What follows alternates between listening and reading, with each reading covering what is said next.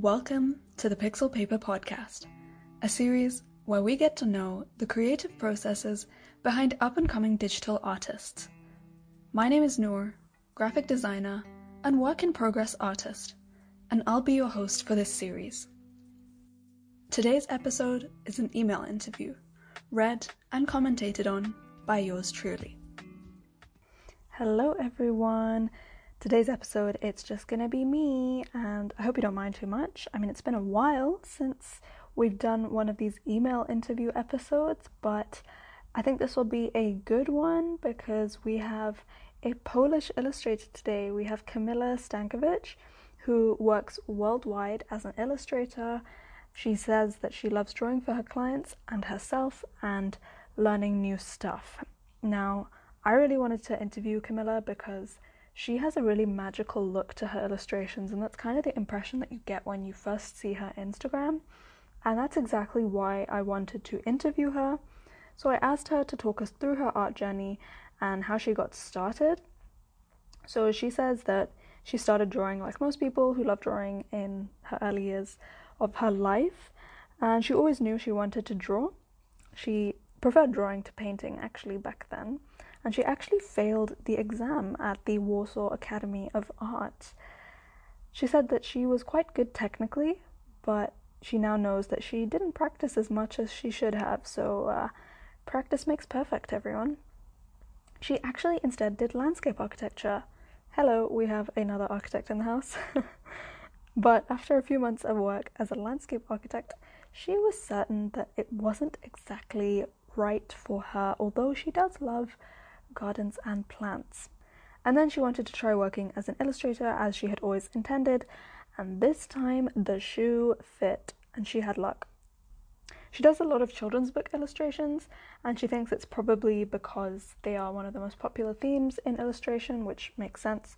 Obviously, children's book illustration is a very big industry, and she also feels like a natural in this field because it allows the full use of your imagination but she does say that sometimes she would like to paint for adults she, because she does like the comic style and also horror, which actually, if you go on her website, you'll see that she kind of has a bunch of different styles, which was actually quite interesting for me because on Instagram she keeps a very uh, similar aesthetic. Well, she keeps an aesthetic basically, which is this kind of very green, uh, pretty, let's say children's illustrations. And i actually kind of see the landscape architecture tying in like because her illustrations are so green.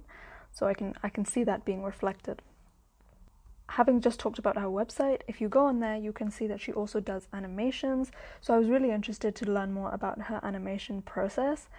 And she explains that she really loves the 2d look though she has recently gotten into blender which is a open source 3d software she's created a few animations for clients and it even though it's fascinating it's also very time consuming especially when it's a one person job and anyone who has tried animation even animating for like 3 seconds yeah you will know how much of a job it is.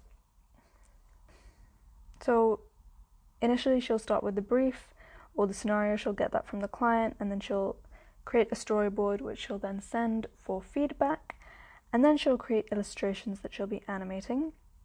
She does say that she uses motion graphic style because it's a lot easier than frame by frame. Um, so that is that is what she uses.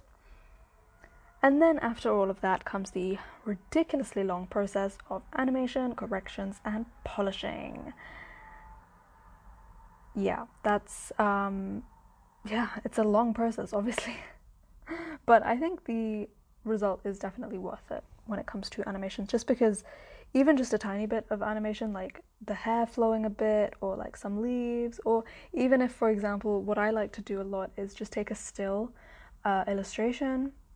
I'll kind of do a slow zoom in and then if the illustration kind of permits or maybe i'll i'll add this in um, i'll either add snow or falling leaves or cherry blossoms falling you know something falling and animated and you can find tutorials online on how to do that it's actually quite easy um, if you have the video editing software that is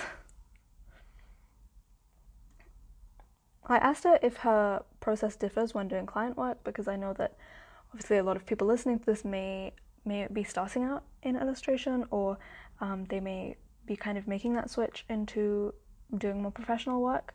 So I wanted to know what her process is like. And she says that when I get a commission offer, I have to know if it fits my style or styles, since she has quite a wide range, and also if it's something exciting for her, me. I realized I, I was talking in first person, and now I've switched. I'm just going to talk in third person for this entire interview. She says that the more she loves the story or the theme, the better. Uh, the better she'll do her job. And of course, the budget also has a lot of impact. And she searches for opportunities that kind of, you know, have a good balance between those two. And luckily, she can find a lot of them now, but it wasn't always easy, especially when she was first starting out. And I guess this is kind of the case with everyone in every kind of career it's really hard when you're starting out, but once you get that one job, then you can kind of, it's kind of like a snowball effect, and you can just keep building on that momentum. I was really curious about her mediums because she, it seems like she really enjoys simulating traditional media into her digital art. Uh, she even has made an extensive watercolor brush pack, which I had a look through. It looks amazing. And she also is the one that introduced me to the Realistic Painting Studio app, which I made a YouTube video on recently.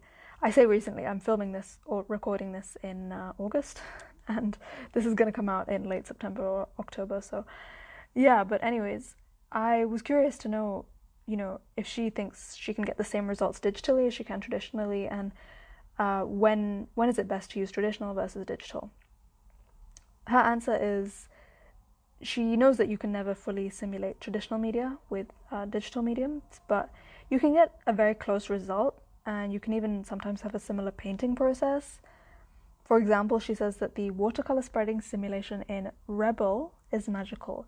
So I think Rebelle is a painting software. But of course, they are very different still. Digital art lets you be more precise and improve, or improvise, should I say, and you can repeat every step. Obviously, Control Z. I'm pretty sure every artist that I've interviewed has mentioned Control Z. You know what? I should have called this podcast Control Z. That would have been a lot better. Anyways, but of course, the happy accidents and unpredictable splashes are kind of what makes traditional media exciting and fun.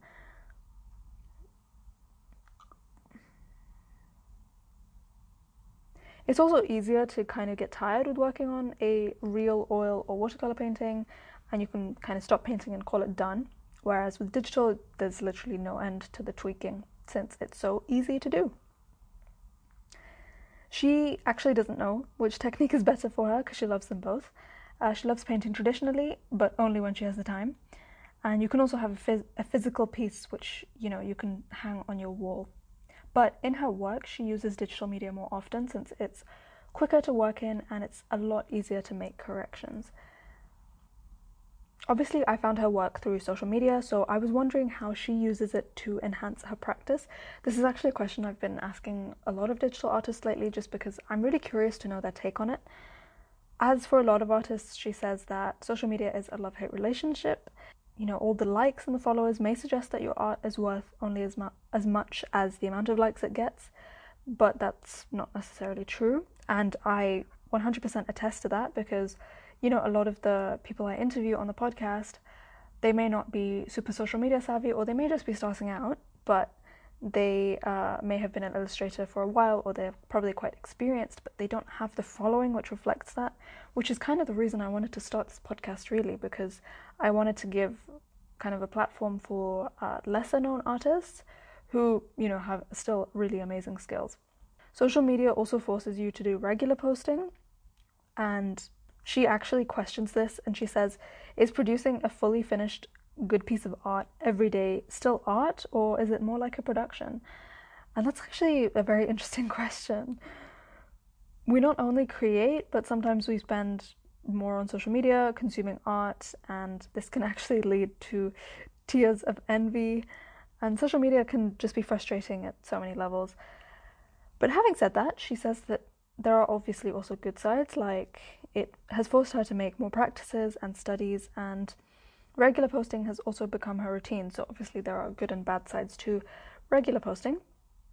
It also satisfies her need for creating personal pieces.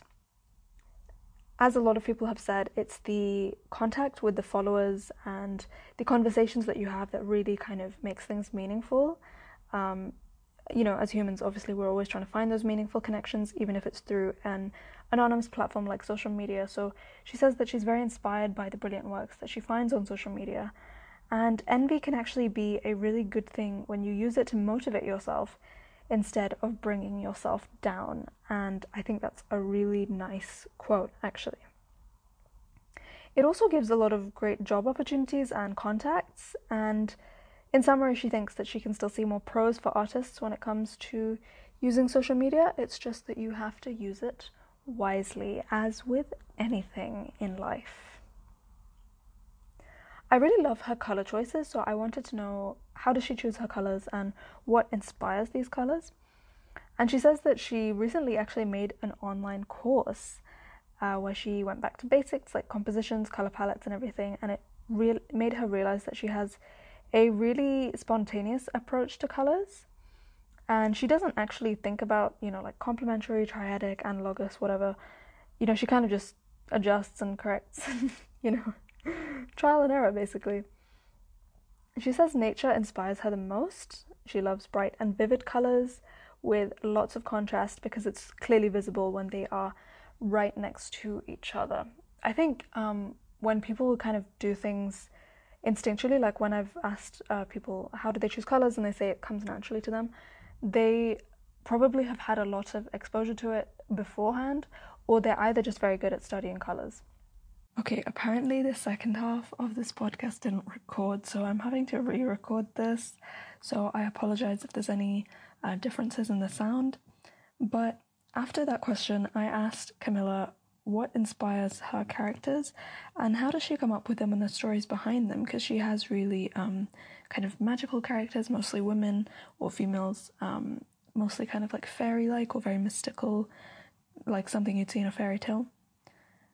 So she says that a lot of her characters that she draws are from folk tales, fairy tales, or just put into a fantasy world, which is literally what I just explained. And they are in major part girls, daydreamers, fantasy creatures, or children on mysterious on the mysterious paths of childhood. And she generally likes to create new characters each time, but sometimes the characters and their stories stick for longer, like in the case of a comic that she's uh, she's never actually drawn because of lack of time, or uh, a character called Blue Rose Girl, who she tried modeling for the first time in Blender as a 3D character, which is pretty cool. Obviously, she creates children's book illustrations, so the work she creates should be telling a story. And so I asked her what what kind of stories she wishes to tell through her work and what messages she wants to leave with the viewer. So she says that she's trying to avoid very straightforward and clear messages. Uh, she actually prefers to give a viewer some clues and open endings, and she thinks her illustrations are more like an invitation into the story rather than the story itself, which is a really nice way of saying things because I suppose as a children's book illustrator, you're kind of just giving or you're kind of just supporting the writing itself. So they rather than competing with each other, they should be complementing each other. So I quite like that the way she said that. She likes reading things and stories and the stories that other people see in her illustrations, and often they are more interesting than the idea itself. If she has to give kind of like a name or a general thought behind the art that she makes, it's basically trying to say that the world is a magical place if you only look carefully enough. So that's kind of the intent behind her work, and I feel like she does convey that quite well. I asked her who her inspirations were, and she said that she really likes 19th century art in general, especially like the decorative and comic like art of Art Nouveau style. And as for artists uh, in today's 21st century, she really likes Loish and Natalia Pierre. Pierrandrai? Gosh, I completely butchered that. I apologize. Since she has a really soft spot for colors, she also admires artists who knows how to use them really well, like Nathan Fowlkes, and she's also a fan of works by Kim Minnie and Ji Hyuk Kim. as well as Lopatin. But there are obviously a lot more. These are just some. I was really curious because she seems to post a lot on Instagram, so I wondered if she ever had creative slumps and how did she pull herself out of that. But her answer was quite interesting because she said that she doesn't actually get creative slumps because she feels like making art is kind of like a need for her. Like you need to eat, sleep, and drink. She must also draw and paint. And even though that's the case, her illustration work or her, I guess, client work is not uh, something which satisfies this need. So she has to draw for herself to feel fully happy.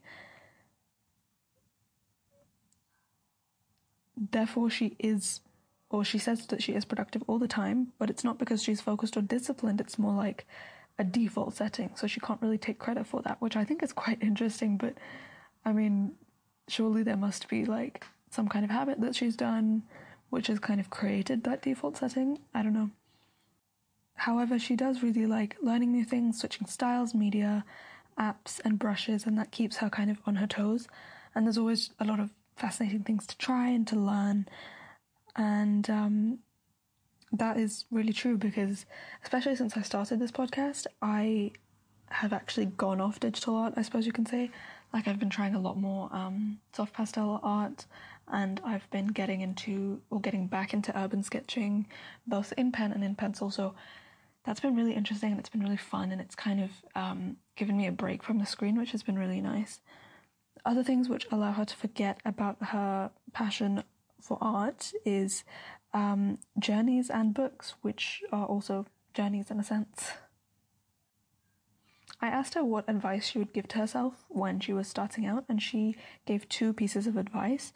The first of which is she would actually make less polished works and more sketches and exercises and, and do online courses, which is a really valuable advice, I think, because I feel like we, um, in such a fast paced world, we feel the need to create an immaculate portfolio and we kind of just skip the learning stage. I mean, I know I've done that, or I am doing that a lot, um, especially when it comes to like trying to get a job.